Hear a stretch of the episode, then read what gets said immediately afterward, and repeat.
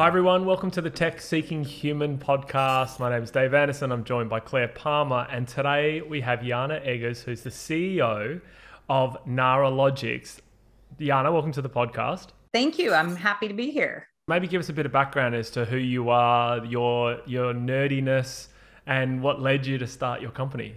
Um, so yeah, so I'm from Arkansas and it's lovely. I love, I love Arkansas. I just couldn't live there anymore. And I got pulled out of Arkansas to go to, um, Los Alamos, the National Laboratory. And uh, so it's like ultimate nerd heaven and um, beautiful up in the mountains. It was absolutely lovely. Um, and I met a boy there, and the boy got me to come to Boston. Uh oh.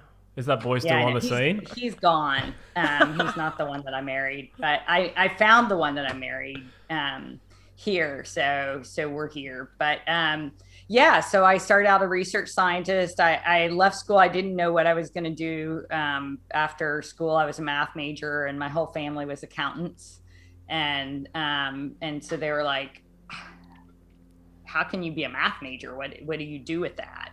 Um, and I ended up just sort of accidentally at, at Los Alamos um, because I didn't really know what a scientist was because I didn't have any of that in my, um, you know, around me. And um, so uh, that's when it was like, whoa, there's this whole different world. And my family was like, wow, mathematicians can do something. And um, they weren't they weren't dissing me at all. They just it just we never had it in our perspective and so that's where I got. I, I just got very lucky. I worked um, in in neural nets and genetic algorithms out there, but I was really just solving a problem as a tool for me.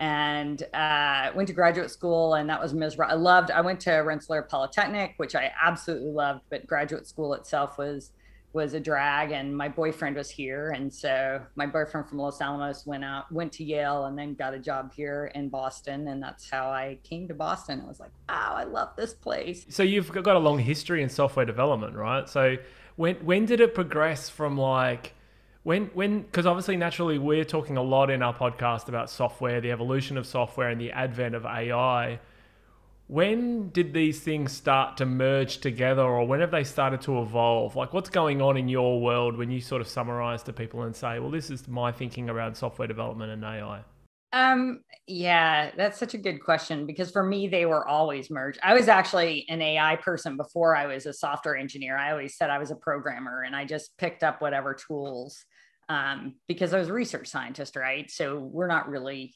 um, software engineers were just like, oh, grab this, try and make this work out. So um, I had early experience with AI, like I said, more than 30 years ago. Um, and uh, back then, it was just the only reason you didn't use AI in business was really because it just took too much data and too much compute power. Out at Los Alamos, you were fine, right? Because we had all the supercomputer. That's why I started doing supercomputing, is so that I could um, uh, actually do you do some of the um, compute that I needed to do. Um, so I, would say, you know, ha- people um, have asked me like, why now? And it's really just because we have enough data and compute power. Compute has become a commodity, and some data has come a commodity. I don't think people totally understand what good data is and and what good data for their applications are.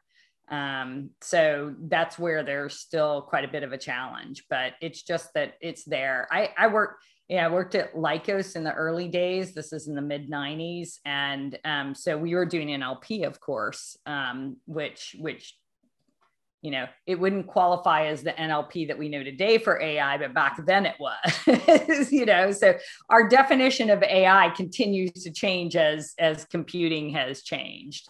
Um, but back to your, back to your question about software development. I mean, to me, we're treating them too separately um, and we're not bringing them together. So we're we're not saying what are the good practices that we had with software, and how do we leverage that with with um, AI and machine learning. So we're we're not um, uh, using what we learned and how to develop good software. So it's the chicken and the egg. It's not even really true because you're saying this one's quite clear cut. The AI came before the software programming, and software is just a way in which we can explore AI. No, I, I was going to say I do think it's actually the chicken and egg because it's like, it why is. does it matter which one was okay. was first, right? I mean, yeah. it's kind of like ah both of them kind of were i mean obviously we had early computers that were using software and and we had early computers that were using data to, to kind of control and and guide that software um, so so I, I would say that you know it doesn't quite matter what what i usually say is the algorithm is the chicken and the eggs are the data and the bacon which goes with chicken and eggs. You know, the bacon is your objective function. So when we say, you know, us Americans are obsessed with bacon, so we say bring home the bacon. So what what's driving that? So that's really your what I call the holy trinity of AI is is your algorithm your data and your objective function. And most people forget about the objective function so they just run around trying to find you know trying to use an algorithm and find data for it or they have data and they try and find an algorithm for it. And you really have to think of what am i trying to do? And so you know this is where people have gotten in trouble. Like you have your Facebooks and uh, you know that that's widely um, known for well their objective or, or YouTube. You know, there's some great stories about um, or studies about that where you know their their objective was engagement, and that objective really drives some bad bad things. I failed at maths. I tried really, really hard. Um, I struggled to turn on my graphic calculator, um, which I think was a Casio or a HP. So don't judge me. But for the average person, the objective, it, it's like the outcome. What are you trying to achieve? Is that how you would summarize the objective? Yeah. Yeah, okay. exactly. Exactly. And and it's what do you value? What are you and a lot of people don't realize it, you know. They they just say, oh well we were trying to get people to engage and it's like okay well what do you consider an engagement well i consider them watching the next video right mm. and like what really grabbed them to do the next video what got addictive um, was taking them further down rabbit holes. This is where we, because you got recommended to talk to, Trisha Wong recommended us to talk to you. And she asked, it's almost like she asks a lot of the why questions. It's like, so why are you doing this again? Sorry, like, is this data just so you get an outcome? And is this outcome actually going to help you in the end? And that's to your point, right? Like, so what? You get more engagements, but then could you be doing things that are morally corrupt as a result just to drive more or outcomes? Losing, you know, losing profits by not having that objective in the first place. It's it was quite amazing to hear how many corporations didn't have an objective, and then they wondered why it didn't work, the algorithm, for instance. And yeah, so I think that that's really interesting from that perspective as well, you know.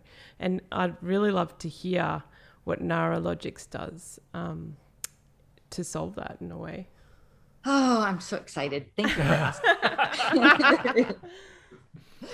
as someone I, I love this industry so i'll talk to you guys all day about it. And i'm had please always ask more questions and say well explain this or that. I'm always happy to try.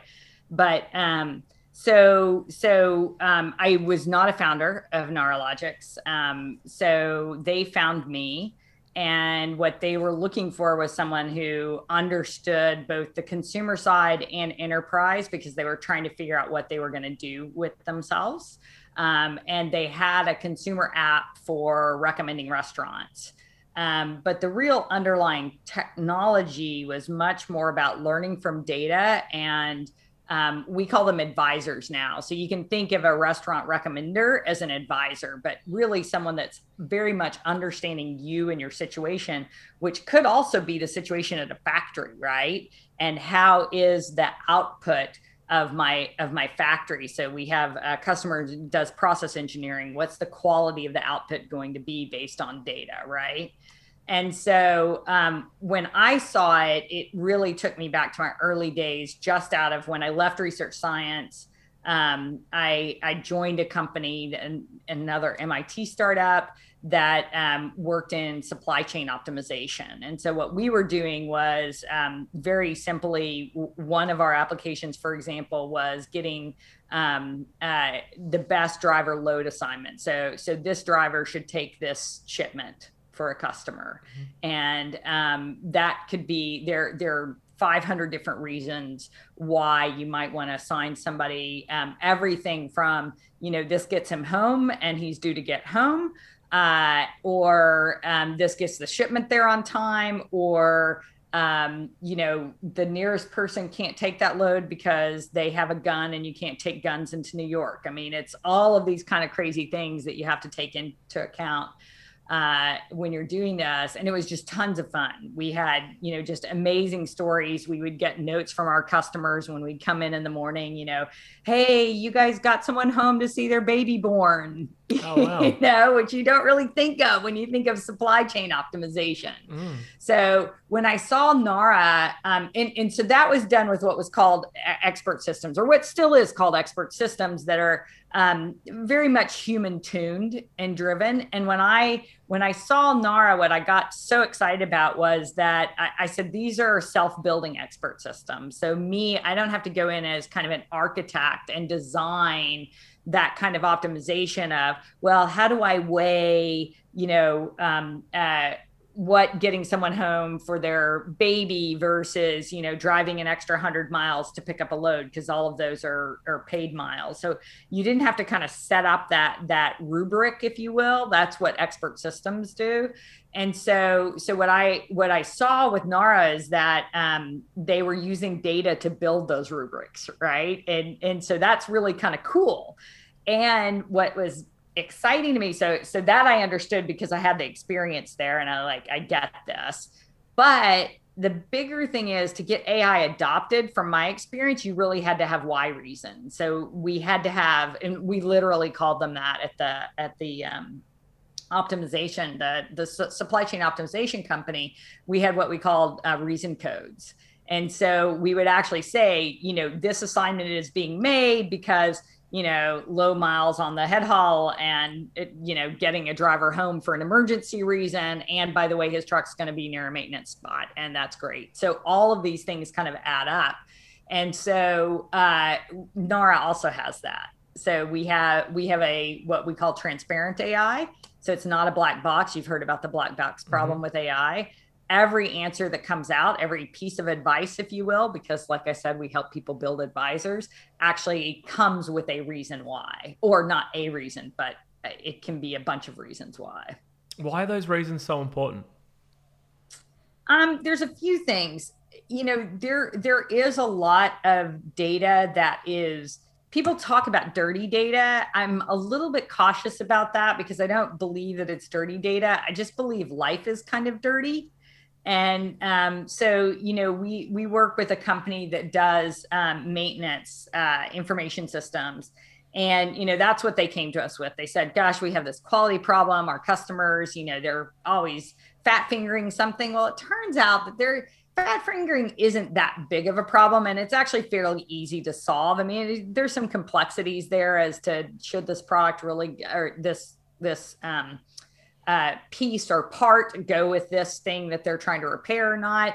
But sometimes it doesn't look like it should go, but it does because they can't get the other part for five weeks, right? And so they have to make this part work.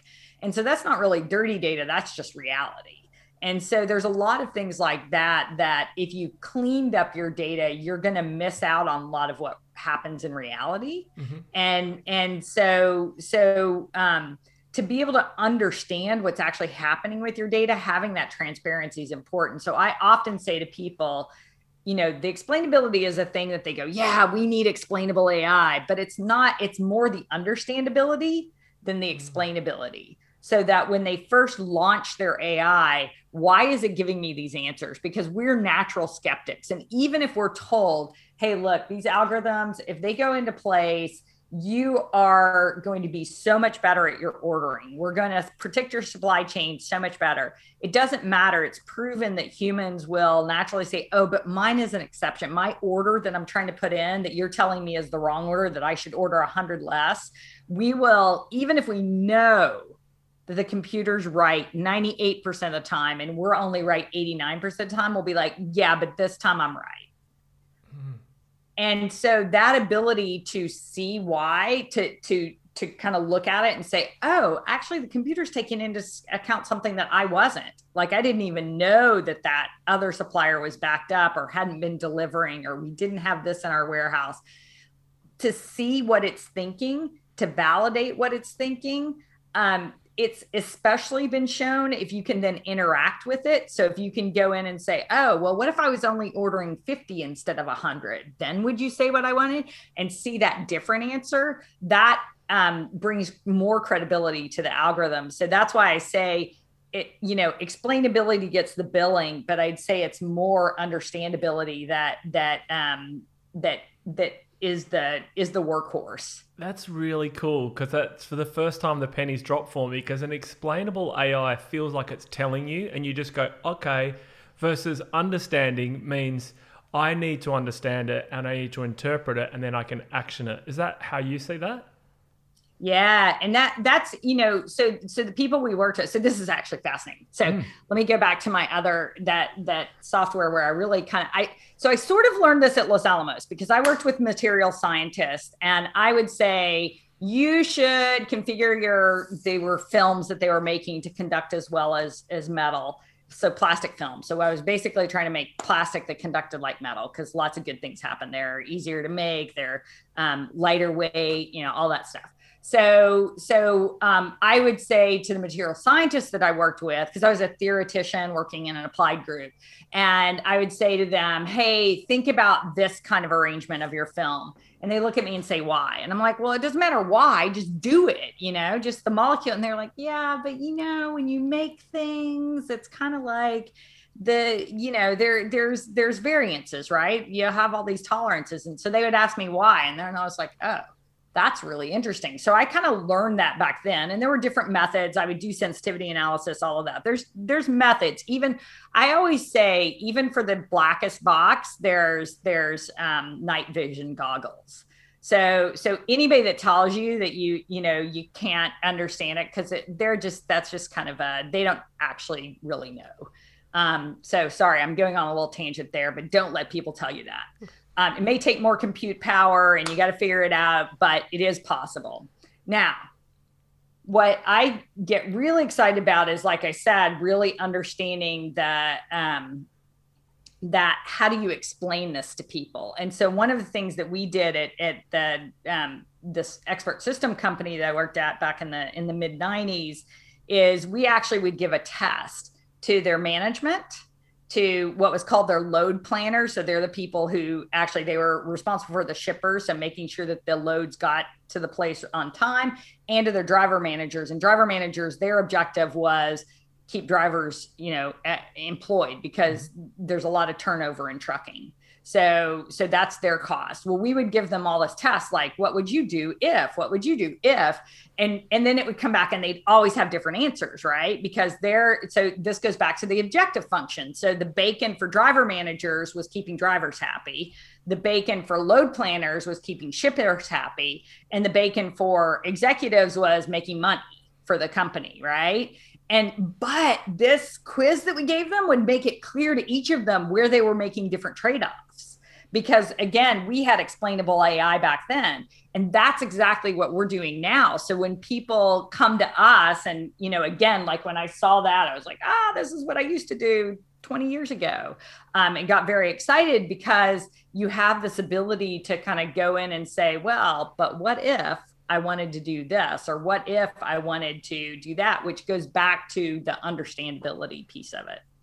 Did I go off on too much of a tangent? No way, but all I could think of when you were explaining all of this was this tree. Like a tr- like how do you visualize this problem? Do you like do you oh. whiteboard? Do you pen and paper? Do you computer screen? Like this must be this tree that goes on in your head. That's this maths formula that goes on. How do you do it? Yeah, it is. It you are so right, and it, it's we've had so many disagreements in the company because there's a lot of people that do want to visualize, and I've been kind of anti-visualization because it makes people's head explode. um, and and so there is sometimes we do build a decision tree just to kind of get what people are thinking out of it. And then we talk about um, how the way we're doing it you know every single node in that tree could be the top of the tree at any point right? So you're not having to start at one point you know just like imagine being able to just pull it up and whoop all of a sudden your tree looks totally different because you you pop that up there. But what we've really done and we have a paper on this if anybody's interested just mm. uh, uh, reach out we have a whole math paper it's a nerd paper um, but one of our, our brilliant team members said, actually, how you should really think of it is not really how our graph is laid out, particularly, but how how um, the graph gets activated, and and it's a bit more like you know. Um, neural networks are often called tensor networks and there's a flow across them. So you start with a certain node like i like this movie. What other movies might i like? Right? So so you're kind of going through like this little flow path to to figure out which which movies on this other side. Well the reality is all the movies are on the left side and all the movies are on the right hand side. That's not true in the graph itself but you could imagine laying it out that way right? Yep. Did i did i lose you or are we okay so i'm so just thinking about the movies that i like but i'm doing my best to try and understand keep going though so you don't it's so it's not a flow you don't you, you don't draw a flow. We we do. It's not unusual to do that, and when people read our our our um our paper, they understand it better. But I what I often say is we're this funky combination of a knowledge graph, which is you know you, you know a knowledge graph, yep. which is just like Leonardo da Vinci was a painter and a sculptor, right? And was Italian. And so that's that's the knowledge about him and how he's connected. Um, and uh, and a, a, tensor network where there's a flow that optimizes for that. So so I have this knowledge, but I also have this optimization that I can get that that graph to act as a as a flow. Does this go back to? I read this book about AI, and I'm not that full on with it. But in the original days of the AI, it had to follow like an if this then that type, like A or B, and then it became completely different, and it, it basically blew open. Is that? Am I on the right path here of like the two different tracks of where AI is going, and where are we?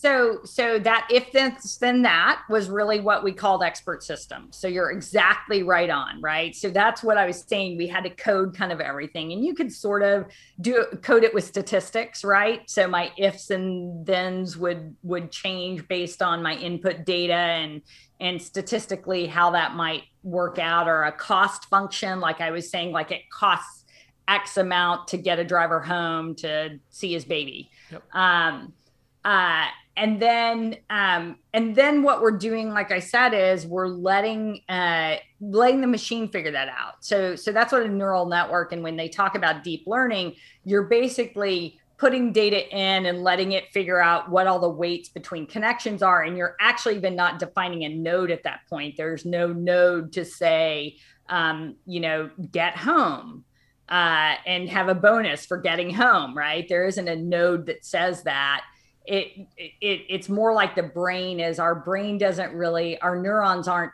um, that way although there you'll you'll see there are like um, search for Halle Berry neuron and and Jennifer Aniston neuron and there are uh, there have been shown that for certain uh, overwhelmingly popular things you will get a neuron that responds to it which is fascinating. Um, it's usually connections or networks of them I just can't get over the whole like it, it sounds ridiculously complex. Like it does. It sounds like the it's not like you turn up, I've got a Mac Mini on the table. It's not like you turn up with a Mac Mini and you go, okay, Mr. CEO, what would you like to know? Let me apply my AI data scientist little like yeah. Siri and it's going to come up with an answer. Like, how, where does it start? Where do you go in and do you have these conversations? Do you have like CEOs going, these are the things we're trying to solve for? And then you bring your like ridiculous brain with, with all your neuro nerds who um, come in and these things all run around and then they go, here you go, Mr. CEO, we've got the answer for you, or Mrs. CEO, and here's your answer. That is such a great question. so, so, and and I'll tell you, um, uh, the answer is really it depends. So we have definitely have some customers that come in and say, um, you know, we want to uh, predict the quality of the output of my my, my uh, factory, right? And that's what we want to do. And that's great. And that's totally fine. And we can go in and do that. And um, oftentimes it's it's more just a, a, a, game of do we have the right data? Like i'll give you an example. We have um, we work with a company that works with veterinarians and um, they wanted to advise veterinarians um, uh, on on what they should do in in certain situations. And they had all of their customer support calls and they said can can't the machine learn from that? And we did. We went in and we learned from that. So we had the data and then we start giving answers. And then it goes back to that question of oh but it's wrong in this case. Well why is it wrong? Oh well because you know what? We were on the phone with them and we didn't make a note that it was probably you know if we recommended this even though it's not in the data it's it had to have been because this was the case and we just didn't make the note of it right? So you have a lot of things like that that you have most of what's in there but you don't have the whole view of what's in there so in that case we backed up and we we came up with kind of like okay what are all the primary cases how could we learn from some of the data not all of it right? And then use all of the data to test on what we learned from, which was really fascinating because, you know, like I said, it was different from what we thought. Now, what the other cool thing about that one, so we got to where we were, you know, very high percentage uh, of right for them. Um, and the places that it wasn't right, the score, you could tell that we didn't even have confidence in what the answer was. So just with putting a threshold in, we we went into production. And the great thing that came out of production in that case was the vet said, um, because we gave them multiple answers often depending on where they were in the threshold so we may give them three options for example that they they were always um, coming up with one option and they're like okay in this case i should do x and they liked having X, Y, and Z. It made them right. think differently and it mm-hmm. made them do different options. So that that was fun to give them more options than they were used to and that they would have thought of. So they liked that. And the options that they hadn't thought of, they said it educated them. And so our customers just like over the moon. Like that was the best thing that we could tell them, besides getting the answer right, of course. It was that you just educated our our customers really mm. and that's what they got very excited about so so when they come in do they have an objective yes that objective was we want to be able to put an advisor up when um, when our our specialty advisors they have a whole a whole group that answers the phone when when a veterinarian calls when our veterinarians you know either we're backed up on the phone or we're just not there we're not open and so they were doing an advisor to expand their coverage um, and convenience too, right? Not everybody wants to call. So if, you know, one of the vets that we talked to, they're like, yeah, I get out of an emergency surgery at two in the morning. You know, I don't even want, even if they were open, I don't even want to call them on the phone. I just want to sit there on my, on my phone, you know, and get an answer like that in the quiet. And so, so, you know, their objective was to expand basically their coverage but what we ended up doing was doing that, but also educating their base. Mm. So they never came to us and said, Can you help educate our base? What advice do you give to people? Like when you go in and you go, someone who's about to embark on an AI project and they they're engaging you, what, what advice for let's say it's a decent sized team, like not a small sort of company, a traditional company, I don't know, I mean, any industry doesn't really matter. But what advice would you give to that team that are embarking on this project? Yeah, that's such a great question. So there, there's a few different things that we say is, you know, be prepared to change the way you're thinking. So, so if that customer had really stuck with, you know, no, we're gonna you know uh, what is it like if you if you beat the data enough it will confess so, uh, you know, it's like if they had just said, no, we have to, the only way we will learn is from our case and not back up and be willing to do the cases, but also that, that kind of decision tree, you know, overlay those two things. Um, uh, I, I think that's where and so that's where you'd have a problem so that's one of the things i always say is be be willing to change your sp- perspective and learn and understand when you have you know that that's again why i say it it's not just the data or the algorithm but also the objective and anytime one of those changes you need to consider changing the other consider i don't say you have yeah. to but you need to consider it so that's one of the things that i say is pay attention to that holy trinity of AI and constantly be monitoring yourself. Did I change one of those? And if so, what impact did that have on the other two? And have open dialogues on it.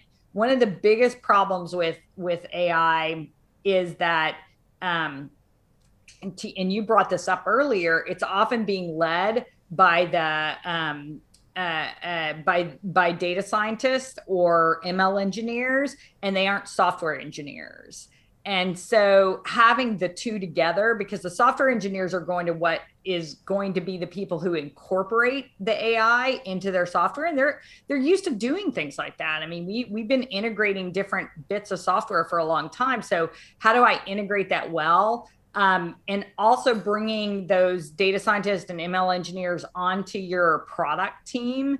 So, uh, you know, and again, we know how to do that. We we've built product teams for a long. We used to suck at it, but you know, we we we built. We know that good product teams have a designer on them. You know, we used to leave UX out of the whole thing. We used to just have you know, MRD back in my day, you know, you had an MRD, a marketing requirements doc, and you basically threw that over the wall to the engineers with some pizza and you know kept your fingers crossed that what came out was a good was the product that they understood but it often didn't because you weren't interactively designing together between the product manager and the engineer and the UX. And then I always say you need the data person in there now. So you have these four people now that should be mixing it up, then that's what's going to make a great um, AI product. It sounds to me like you have a pretty important role when it comes to consulting. So that'd have to be consulting and learning and cultural development. But is that a platform as well, like an algorithm, or do you work with other algorithms? Like how does it how does it work? Yeah, that's a great question. Um, you know, we're a startup and we like our customers, so I would say that we do um, I, I, I would almost say counseling at times rather than consulting. I thought you were going to say, do you want to do an off the record version for this? And you're just like, it's counseling. No, that's definitely on the record. Yeah, keep going. No, no, I my customers would say that too. They're like, yeah. no, that's one of the reasons why we love them because yeah. they they do this and they um I, I think part of the reason for that is we don't want to be consultants. Like we don't want to track our time and mm-hmm. do all of that. So our goal as a company is not services like that we and we work very hard with our product that anytime we find ourselves doing work like that, that we that we automate it. Um, so so so that's not what we want our revenue generation to be, which I think is why we kind of naturally uh nat- naturally counsel rather than uh, consult. Yeah. but I, I'd say that, you know, we definitely help our customers with how do you structure for this how do you think about it what do you need in place we have um, the prospect that i was talking to today um, came as a referral from another customer and and you know we told them hey look until you have these things in place it's probably not a good fit that said, we're happy to talk to you as you go along and get those things in place. So if you mm. want to call us every two months and kind of say, hey, we were thinking about this and we learned this and we saw this, we'll do that.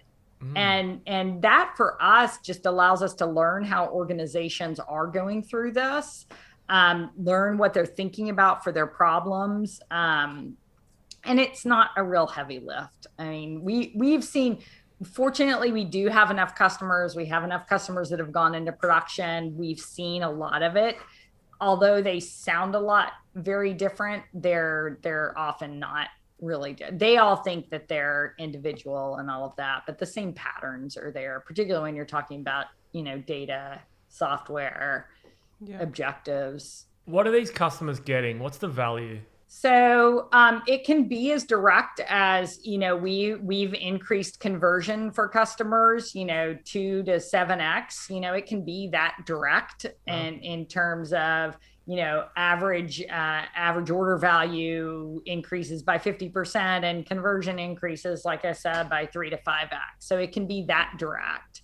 Um, it can be reduced maintenance. So when i talk about something like the um, like that expert system we've had several people that have replaced you know hardwired expert systems they were just getting too big to maintain. So, uh, factory, they had an expert system that was built with about 50 different parameters, but as they were adding sensors, right, because they're putting sensors all throughout their process, that that was taking it up into the hundreds. And now I don't have to go in and recode. One of my healthcare customers, same kind of thing. They had a decision tree. COVID happens, you have to hmm. rewrite the entire decision tree. Mm. Right and so that kind of that's one of the reasons why they went and said okay we have to have something different now so you're seeing more people go that way where they had um, uh, decision trees expert systems before and now they need something that's more agile because things are changing so the benefit there is just i don't have to keep up with that and i can better manage um, supply and demand yep. uh, on something like that. Um, and and sometimes it's you know hey what the the factory so the factory problem was i can do a narrow so for them it's process engineering. So if i deliver higher quality that can be fine with my customer but i paid more to do that because it just costs more. So what i really want to do is i know what my customer spec of quality is and i want to keep the tightest band of what I deliver to them. I can't go below or I can't mm-hmm. deliver it, but if I go higher, I'm paying more. Mm-hmm. So really keeping that within a certain threshold. Or um, I have a customer I mentioned, I think, with the maintenance MIS. And what their the the benefit for them really is uh, better optimization between corrective and preventative maintenance. So I can help them detect when they should be doing preventative maintenance. Like you know, change change the oil every 5000 miles. Yeah. we're all told that. Well we yeah. all know that the way we drive our cars are so different that that's just a general rule. And for me it may be better at 3000 miles and for you it may be better at 8 yeah.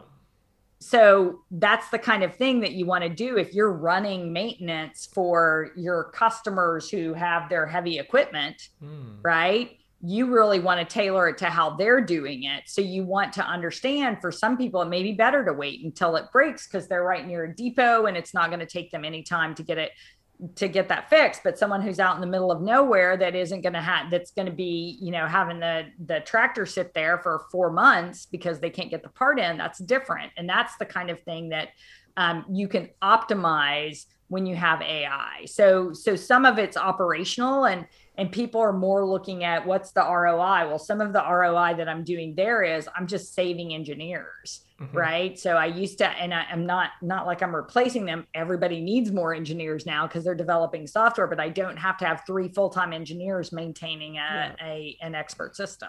Are you seeing a trend in certain industries that are wanting to to go forward with with AI, or is is it all different? Yeah it's not i mean there's definitely companies that are focused on different you know retail is a big one right? Because they're seeing that really direct roi mm-hmm. um, and they and they like that.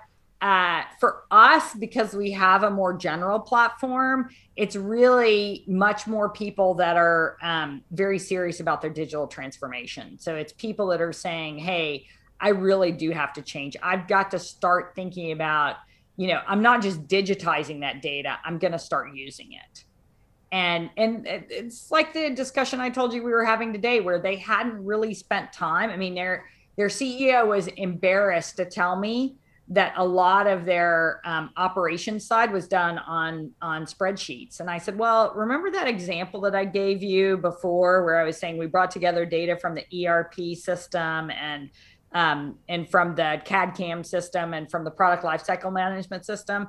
That was three systems for that problem. There were actually 12. The other nine were Excel spreadsheets. Mm. That's mind blowing. I wouldn't have, I just can't believe that still happens. And I, you know, I'm not techie, but I would, I'm, yeah. I'm surprised at that. It's probably because they haven't taken that system approach. They haven't done what you've said, which is actually mapped out the journey. And I was actually going to mention it. They said it's, you focus on the companies that are focused on digital transformation. I'm like, is there anyone out there not focused? But then it dawned on me they might all be focused on it, but they don't really know what digital transformation, Transformation is. means. Yes, that's exactly it. They they don't know. And and to your point, you know, do they come to me with a problem to solve? Usually they do, but most of the problems they don't even they don't know how to ask. And and I understand that too. And I don't know their business, so I don't know. But I try and give them examples and talk to them about what data they have and what you know another another example is a company that um, we're talking to they're not they're not a customer yet but they will be um, where uh, they they do um, supplies for their customers. So they manage basically the supply chain for their customers and have things um, ready for them. So um, I'll, I'll just use you know let, let's pretend they do manufacture tractors. And so what they'll do is make sure that there's that that every farm has a, a, a maintenance depot if you will. It's not that. Uh, that's all done with um, with spreadsheets So no collective intelligence. They can't learn from it's everyone working individually. this is one of the reasons why I've said that that Microsoft, if they could figure it out, is the dark horse in this whole AI thing. You know, you have Mm. Google and and uh, and you have Amazon, but Microsoft's that dark horse because they actually have the data. They don't think they've realized it yet. I've told Oh. them, Really? but they but they were kind of looking at me like, "Are you serious?" Yeah, because they had me in to talk to them about Azure.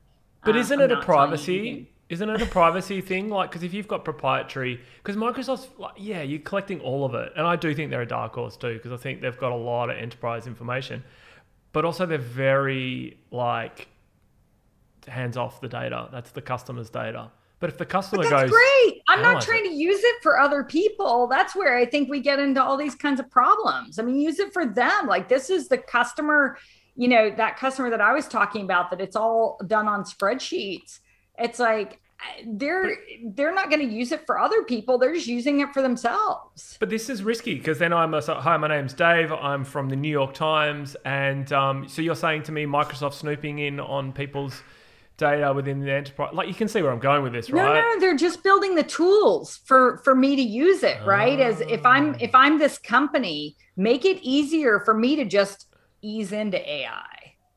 Right? Ah. That's what this isn't about Microsoft sucking up that data. Now, I do know people that are worried about that. I know one of our healthcare customers was extraordinarily concerned about going to um, Google and and Amazon, uh, particularly when Amazon was in the what's the name of that health thing that they were doing anyway. Ah, yeah. So they they really thought they were going to, um, you know, really go into that space, and so they felt more comfortable with Microsoft because Microsoft had been a enterprise uh, software provider for a long time. So Yeah. I, it's not really. I, I think that kind of thing. While I do think. Um, that's the mentality particularly of a of a Google, right? Because they've they've made money off of other people's data for a long time. Yep. Microsoft hasn't. Yep. You don't have to in this case. This is all just about enabling these people who own that data. It's their data. It's just about enabling them to use their own data. Hey, finish this sentence for us. AI will dot dot dot dot dot. dot. the sound effect. Is that what Oh, it sounds like? wow. Oh, I want a really good answer. Solve my calendaring problems. There you go. Full circle. I love it. Not yet. Not according to you. You'll have to do it. yeah. Oh, that was really in your book. yeah, that was really bad. I'm sorry. No, Uh, why not? No, I I really think I, I I in all seriousness that was a funny answer or tried to be funny.